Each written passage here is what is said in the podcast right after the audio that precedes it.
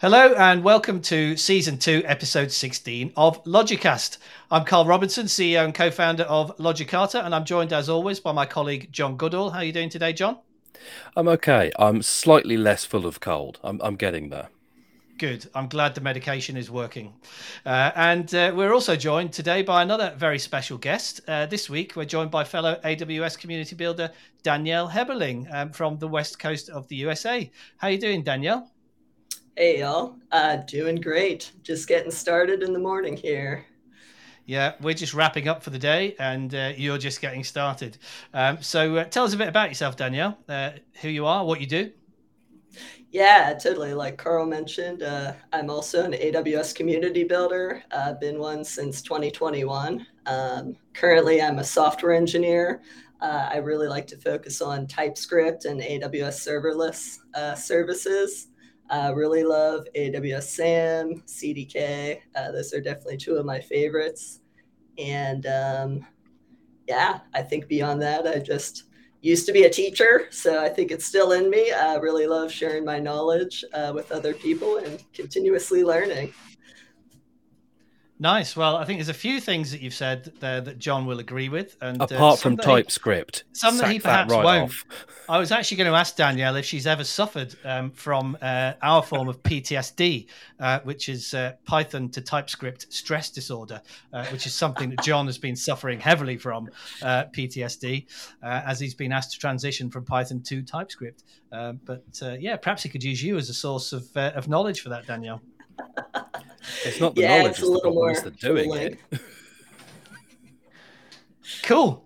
So, uh, anyway, we're not here to talk about PTSD. Um, as you'll know, if you listen to the podcast before, um, every week I collate a list of AWS news, which I circulate in my AWS News Roundup newsletter.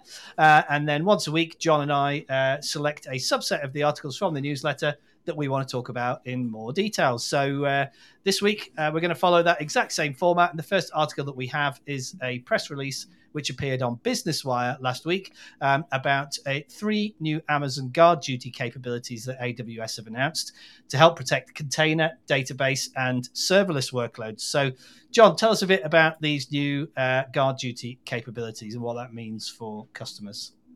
Yeah, sure. So this article, you'll have to forgive me for picking it, is quite hard to read because it's a business article rather than a tech one. So very long, lots of small text, no diagrams. It, it fails on basically every account. However, the content is kind of interesting.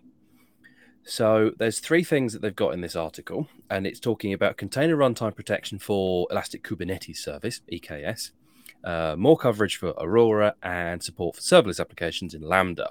This is all quite cool.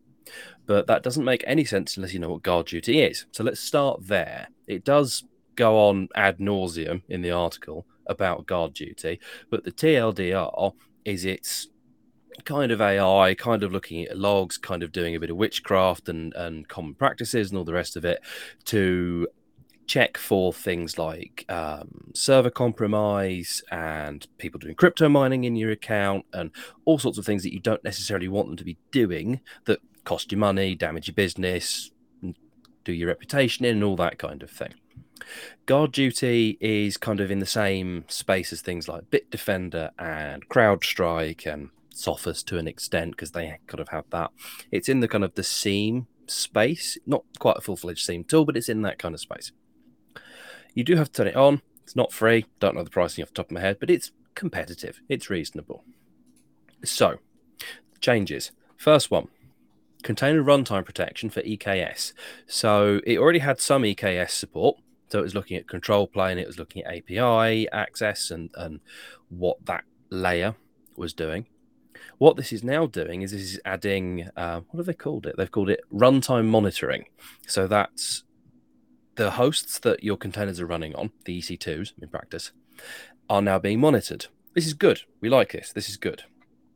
Primarily for things like container escape, because if you're running in a container, you escape the container, you're on the host. Containers have a nasty habit, if they're configured badly, of running with very high privileges in the container, and then they can run fairly highly privileged on the server itself. So all of this is bad. This is kind of helping you guard against that to an extent. it's combining this with the other bits. So it's looking at audit logs, looking at the control plane, it's looking at networking, and you can kind of see how an attack is unfolding and kind of catch it early. Good. Very good. No complaints there. The next one extended coverage for data stored in Aurora. So again, this is just looking at your Aurora databases, suspicious logins, and all that kind of thing. Um, I think it's it's bringing it more in line with what the rest of RDS is is kind of covered for. I think I don't really know, but it's kind of again looking at your backend data, making sure it's protected and covered, and all the rest of it. And then support for serverless applications in Lambda. So technically, the first one is could be serverless if you're running it in Fargate, but it's still talking about hosts, so they probably didn't want to talk about it like that. But the Lambda protection is quite good because again, traditional methods in Lambda is really hard because you have no access to the host, you don't know where they are, you don't know how they're provisioned. They're probably they are running in a container, but you have no access to the container and all of that. So what this is doing is this is looking at the network communications in and out of the Lambda to sort of check for things like crypto mining and callbacks to outside services and all the rest of it.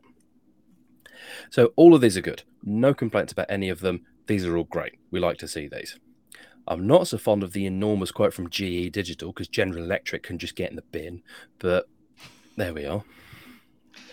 Well, we've always got to justify these things with the fact that people are actually using them. So, uh, any thoughts on this one, Danielle? I know you're into your serverless. I can tell by the Lambda on the shelf behind you. Yeah. Yeah, I think uh, security is one of those things that it's it's wildly important, but it's so easy for people to just be like, let's just bang out a few more features before we think about security. And I think having enhanced uh, services like Guard Duty that can do a lot of the stuff for you um, is pretty exciting, and having it be a little more specialized for you know those EKS users, RDS, and Lambda. So no complaints here. Nice. Anything else to say about this one, Jon? Uh, any more customers that you wish to badmouth before we move on to the next article? I'm only badmouthing GE because I, I, I, went to university with a guy that ended up working for GE and they really didn't do right by him. So I'm quite anti GE, but it's personal. Fair enough. let's not mention him. Uh, let's skip uh, tactfully on to the next article that we want to talk about this week, uh, which is uh, entitled AWS ECS versus AWS Lambda top five main differences.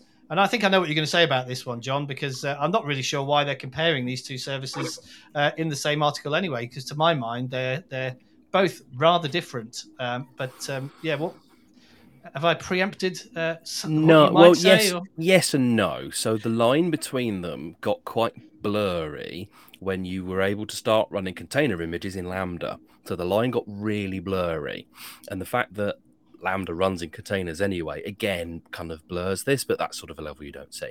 I picked this one because I disagree with every single comparison. it's always good to disagree, right? Disagree and commit. So, I mean, if you if you look at the table, scroll down about halfway and look at the table, it says ECS is a high performing and scalable container management service. Yes, it is. Okay, Great. Compared with a function executing service that runs in response to triggers powered by a serverless environment. Okay, also true. Technically, both of those can do that. Technically. And the, the thing continues, right? ECS only works with containers, point Docker registry, blah, blah, blah. Lam- Lambda only requires you to write the code. Also true. Can also work with containers. And if you do that, you need to do the ECR and the registry.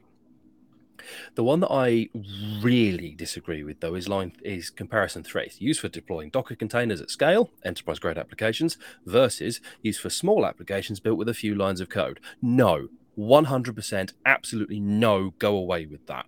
I mean, even things that I've built for us, things that we're building for customers, things that I've built in previous roles, hundreds and hundreds and hundreds of lambdas form one application as a holistic application.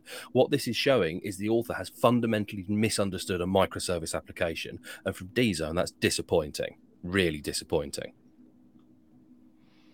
What are your yeah. thoughts on this one, Danielle? You're, you're obviously a big uh, fan of serverless technologies. Yeah, I have some thoughts on this one. Um, yeah, I'm kind of curious to learn a little more about the author because um, reading through it, it, I get the impression, which might be incorrect, um, is that they have very limited experience working with Lambda.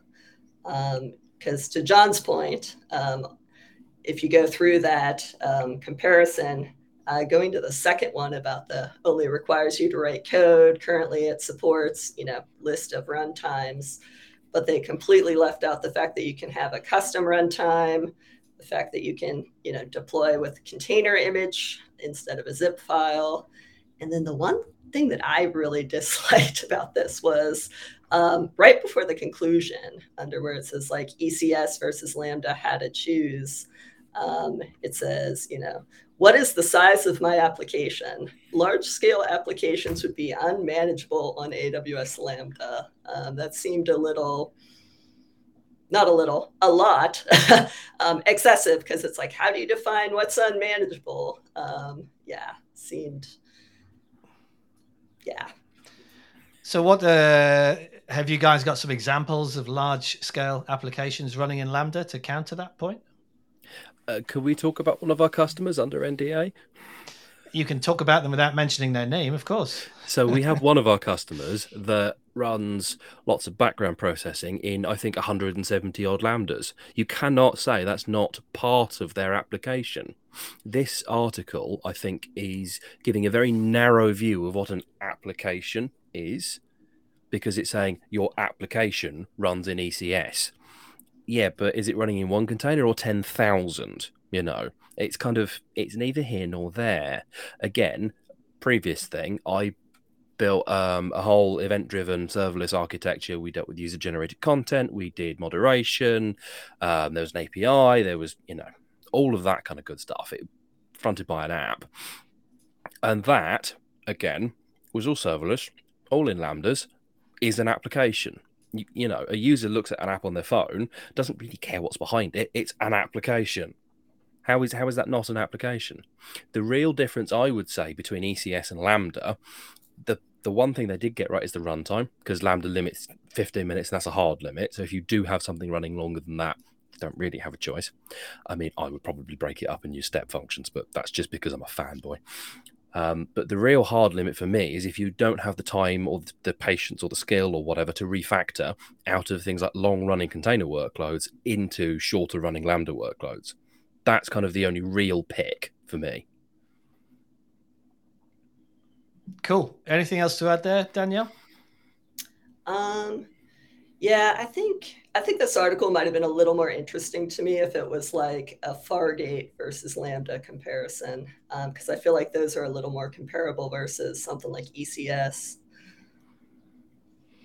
Yeah, I think Fargate did get a mention in the article, or did I read about that in another article? Did it get a mention in here somewhere? Um, mm. Yeah, it did.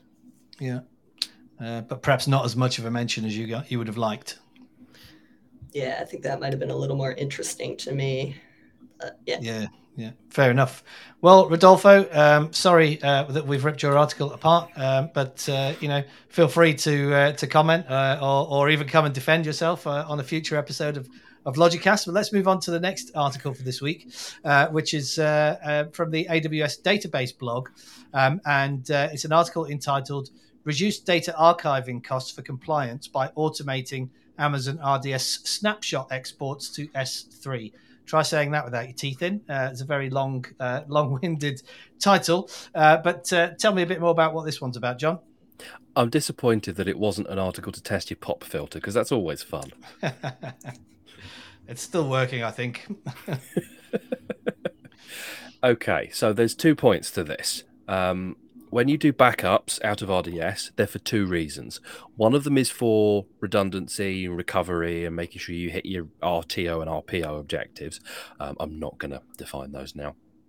And the other is for compliance. So, in, say, the UK, you have to keep X number of years of tax records. I think it's six years. Um, if you're kind of covering that in your database, you have to be able to clear out certain data compliant to the GDPR. There's kind of a whole bunch of things that you need to store and be able to not store and all that. That's very hard to do in the scope of a backup file because it's a binary. It's a waving my hands around out of shot. It, it's a blob. It's a binary object. It's just a thing. You can't really manipulate them. What this is doing is this is showing you a way of automating a regular export into something that you can see the data. That's cool, but it's only useful for compliance because you can't restore from that data because it spits it out in a CSV or in a Parquet, Parquet, Parquet, Parquet format.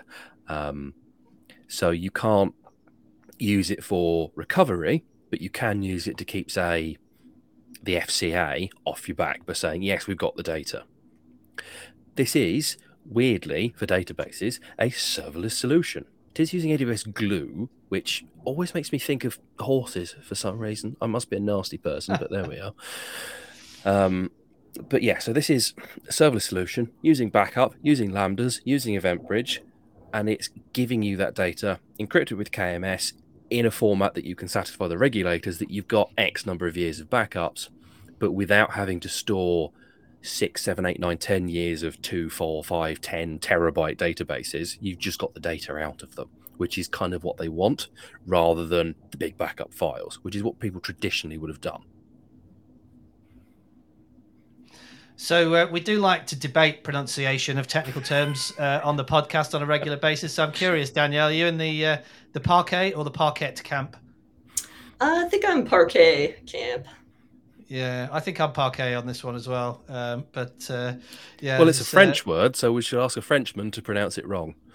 Well, if it was parquet, it would have double T E on the end of it. So uh, yeah, so I think it's definitely parquet. But you know, many uh, many foreign words are mispronounced by the industry on a regular basis, uh, and particularly by certain people that we uh, that we don't want to keep picking on them on, on every episode. but uh, yeah, and we, we were also debating some other things which are not relevant to this article at all uh, last week. I think there was DKIM um, mm. and uh, something else as well. But we do like to debate uh, pronunciation of things on a, on a fairly regular basis. Um, anything else to add about this article, Danielle? Did you have any thoughts on this one? Um, yeah, I think this is a pretty interesting solution. Um, it actually kind of reminds me of something that we did at a former startup of mine. Um, we exported the Parquet files to S3, but then we ingested them into um, Snowflake. So that was pretty cool. Um, so like instead of using the glue stuff, we would use Snowflake to query and very nice interface. Um, can totally understand why AWS didn't include that because they want to keep you in their ecosystem. But um, I think you could take diagrams like this and kind of um, add your own flavor to them. So these are always kind of cool to see for like a nice starting point if you don't want to do exactly what they tell you to do. It's like yeah, every this... article that includes QuickSight. Take that out, put Tableau in because you're a normal person. exactly, yes. but uh, the AWS CEO used to work for Tableau, didn't he? So uh, I'm sure he's got some some good insights to feed into QuickSight um, to uh, to try and make QuickSight more of a credible Tableau competitor. Uh, but uh, you know, third party vendors are available, but you're not going to find much about them on the AWS database blog. I don't think so. Um, well, they've been getting better at that. I, I, call it personal growth on the on the part of the blogging team. But they've started talking about things like Terraform, which is like five years ago you'd have never caught them doing that. So I think they're getting there. Yeah. Yeah, yeah, fair enough. Have we got anything else to say about this one, guys, or should we skip along to the next article? I think the only thing I'd add is I kind of alluded it alluded to it earlier about the, the data retention because you're not storing these enormous backup files. It's a lot cheaper to do this than keeping the backup files. Right. The traditional way of meeting this compliance requirement in an on-premises premises way of doing things would be you take your regular snapshot, you write them off to tape, you send that tape to an iron warehouse vault somewhere, you know, leave it lock and key in a fireproof safe, and that's that. Obviously, that's not really viable in AWS world because you're not going to be able to take a truckload of tapes out of AWS for the sake of your backup. Even if you are NASA, they just won't let you. So this is very important because if you do need to meet these compliance requirements, you do have to do it. And I don't mean want to, I mean have to if you want to stay profitable in the most cost effective way. So that's a very important thing here. And they do have um, a cost comparison section three quarters five sixths of the way most of the way down um, versus you know snapshots versus exports to s3 standard versus glacier and all the rest of it you know it's things like a thousand dollars for 50 gigabytes for two years in backups or $60 to export it to glacier so that's that's an enormous amount of money another interesting pronunciation point i'm going to pick up on there Glacier versus Glacier. Are you Glacier or Glacier, Danielle? Uh, I like to say Glacier. So Glacier. Kind of slightly There different. Yeah. I always thought that was just the American pronunciation. Probably, yeah. Yeah, but AWS is an American company, so you know maybe we have to go with some of their pronunciations at times. uh, Oh, and uh, I was wrong. also curious just to pick up on something you said there, Jon. You mentioned Iron Warehouse. I wasn't sure if you did that deliberately so as to avoid mentioning the name of the vendor, or if you just got the name of the vendor wrong. Um, I- know there is a vendor. It's got iron and it's got. I, yeah, Yeah, yeah it's, it's definitely not warehouse. But uh, anyway, let's not plug their services uh, any more than we need to. So, uh, moving swiftly on uh, to uh, the next article this week, and it's about the layoffs again. So, we've spoken about the Amazon layoffs on a number of occasions, um, but obviously uh, they have now begun. Uh, and this is kind of intertwined with the, the final article this week, of course, AWS results being announced last week. Um, but um, yeah, the article is on Forbes and it's entitled Amazon's Mass Layoffs Have Begun. Uh, should investors be worried? Um, so, um, Amazon has officially kicked off uh, the uh, 9,000 layoffs. I think it's about 6,000 of which are within AWS. So, uh, what are your thoughts on this, guys? I always sad to see layoffs. I really am. It's it's never good, right? At the end of the day, there's nine thousand layoffs. Okay, whatever. You know, the market will react how the market reacts, and the market has this voracious appetite for growth rather than stability. That's nine thousand people, talented people, that have to go find another job. That's just no fun.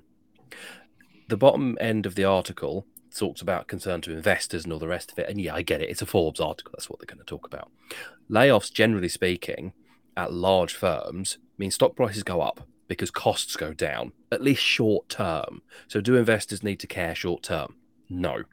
Just no. And end of conversation. Should they care longer term? Is this a pattern that AWS is going to start snowballing and go down the drain? I highly doubt that. I really don't. I really doubt that. Even though that their growth is slowing, they're still pulling in what was it from last week? A projected eighty-five billion dollars of of either revenue or profit, which is such an eye-wateringly large amount of money that you can't even conceptualize it. So, should investors be worried? Nah. Yeah, the article does mention at the bottom that uh, stock price uh, went up 2.6 percent um, uh, on the on the announcement. So, yeah, short term, the markets have reacted positively. What are your thoughts on this, Danielle? Yeah, I always think it's a shame to see even more layoffs. Um, in, in this case, like I was a little surprised that like AWS was involved um, because you know it's the most profitable profitable sector of the the Amazon family of things. Um, I think that's probably what most maybe what most people were surprised with. So yeah, definitely a shame. I think, and um, hopefully uh, this doesn't become a trend uh, in particular with Amazon AWS. Um, yeah, I just wonder if you know some of this might be on the company itself because you know during the pandemic there was a lot of uh, excessive Amazon ordering, so they hired a lot without kind of fully thinking through. Um, you know, will this work long term? And you know, these are real people with you know children and people that they need to take care of uh, with their salaries. And I think a lot of times stockholders and executives uh, don't necessarily think that way. So kind of a shame, but I guess this is the world we live in. So It is the world we live in, and it is a it, it is a huge number. Um, but in, in terms of the overall uh, number that of people that Amazon actually employ, it's a relatively uh, small percentage, which is perhaps a, a, a kind of a more colder, calculated way of looking at it. But you know, at the end of the day, Amazon is a business, and uh, you know, it has to drive shareholder value. It has to has to make money. It has to drive profit uh, from that money. And um, you know, I think we're going to come on to talk in the next article about how growth has slowed. I mean, it was actually quite depressing reading through the news this morning because uh, I, I, check the news every day, which is where these articles come from. And uh, it was a long weekend this weekend, so I had uh, I think four days worth of news to trawl through uh, this morning, and it was all so negative. You know about how Amazon is slowing down, the future of cloud is dark, and blah blah blah. Well, actually, that's not the case at all. Really, I think you know we're just seeing a little bit of a reset here. Um, you know, we as a business are constantly helping our customers to optimize their AWS costs, uh, as are um, all other AWS partners and AWS themselves. So it's not as if uh, AWS is hemorrhaging customers; uh, they're just helping those customers to spend less money, either by modernizing or by you know moving from Intel CPUs to Graviton CPUs or whatever else. These are all things which are you know really beneficial to the customer. So we should shouldn't lose sight of that, in my opinion. So. So let's. Uh, we've alluded to the final article for this week, but it's this is about the results. And uh, interestingly, um, I think um, I don't know whether uh, the CNBC reporter reads my weekly news roundup, but the error that I highlighted in this article has mysteriously been corrected uh, because when I when I picked this article out, when I mentioned it in my news article, uh, my news roundup uh, video last week, the headline said Amazon's 16% cloud revenue growth impresses even as margins narrow, and it then went on to talk about an 18% revenue growth uh, in the body text, which uh, which has now since been corrected. Um, so uh, thank you for that, CNBC and Jordan. Great to know that you guys are listening to me, and I think actually probably somebody else pointed that error out, but but um, yeah, so uh, you know, we spoke about this in, in, in the previous episode, Jon. That um, I think uh, the forecasts were as dire as six percent revenue growth, so they've beaten those forecasts. Um, but uh, you know, it is a bit of a growth slowdown. Um, so uh, again, let's just let's just talk a bit more about that because we've we've kind of covered it off already. Uh, but let, let's talk some more to that. Yeah, so I mean, last week we spoke about it in that article, and it, it, it the that article couldn't make its mind up whether it's six percent or sixteen percent. Um, sixteen percent appears to have been roughly correct, and let's let's not beat around the bush here. This is still growth. This is sixteen percent growth on on what's it saying here on revenue from AWS of best part of twenty one billion dollars. Right, that's that's that's a vast amount of money. I'd never need to work again, and neither would any of my descendants for 10 generations, right? It's a ridiculous sum of money. So this is still growth, right? And this is where we're kind of blending between the two articles. We're not growing fast enough, so we need to get rid of some people.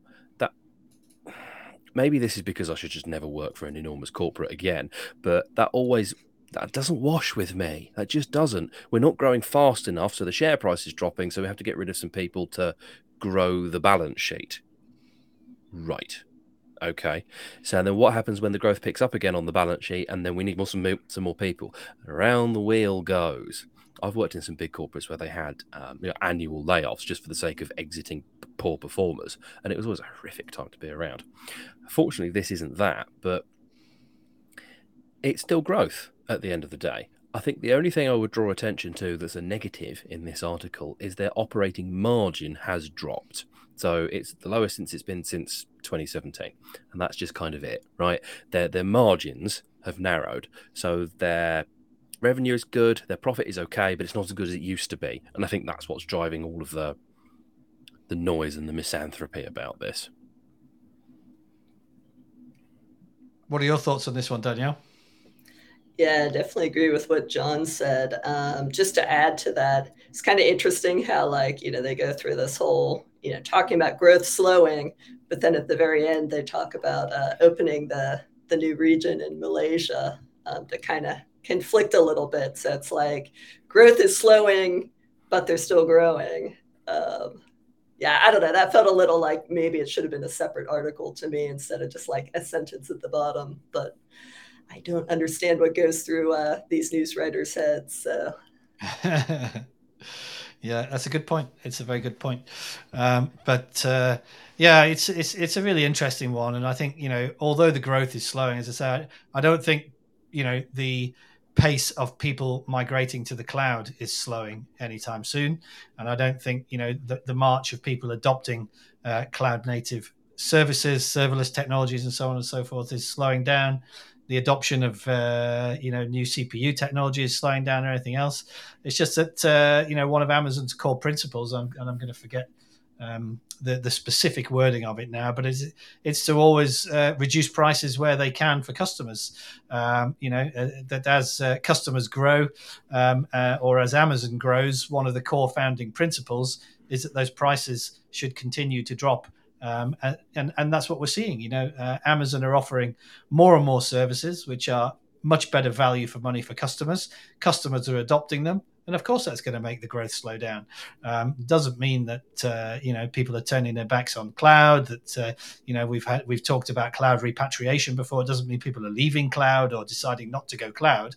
It just means that the people who are already in the cloud are spending less money because they're drinking the Kool Aid. They're buying the technology that helps them to reduce those costs. So um, yeah, I think you know I think we're going to see it bounce back. Um, but uh, let's see. But the press, the press love some negative press. So as I say, it was very depressing this morning reading through all the doom and gloom about you know it's the end of the road for cloud. Uh, it, it, it's just not. Um, I think to touch on Danielle's point as well earlier about um, Amazon purchases in the pandemic, there would have been an enormous, and I know I was involved in some of it, massive, rapid migrations of workloads that you wouldn't have thought people would have moved to the cloud during kind of 2020, early start, uh, first half, second half of 2020. Right, there was a, a local firm to us, well publicized, Crunch, that is local accounting company, and their DR strategy was AWS workspaces.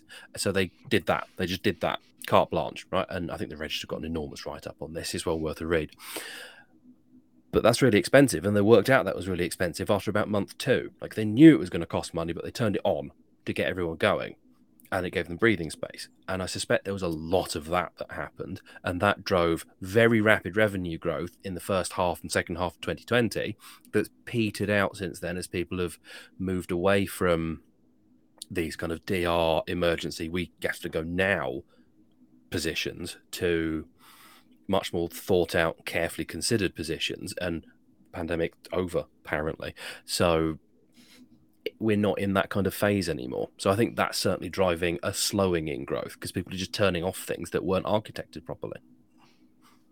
Yeah, the panic purchases uh, have been optimized or uh, returned, I guess. So, uh, on that note, uh, we have unfortunately ran out of time. Um, so, uh, thank you very much, Danielle, uh, for agreeing to join us as a guest today. We hope it wasn't too harrowing for you. And uh, thank you, Jon, uh, for your input as always. So, that was season two, episode 16 of Logicast. Thanks for listening. We'll be back again next week with another episode for you.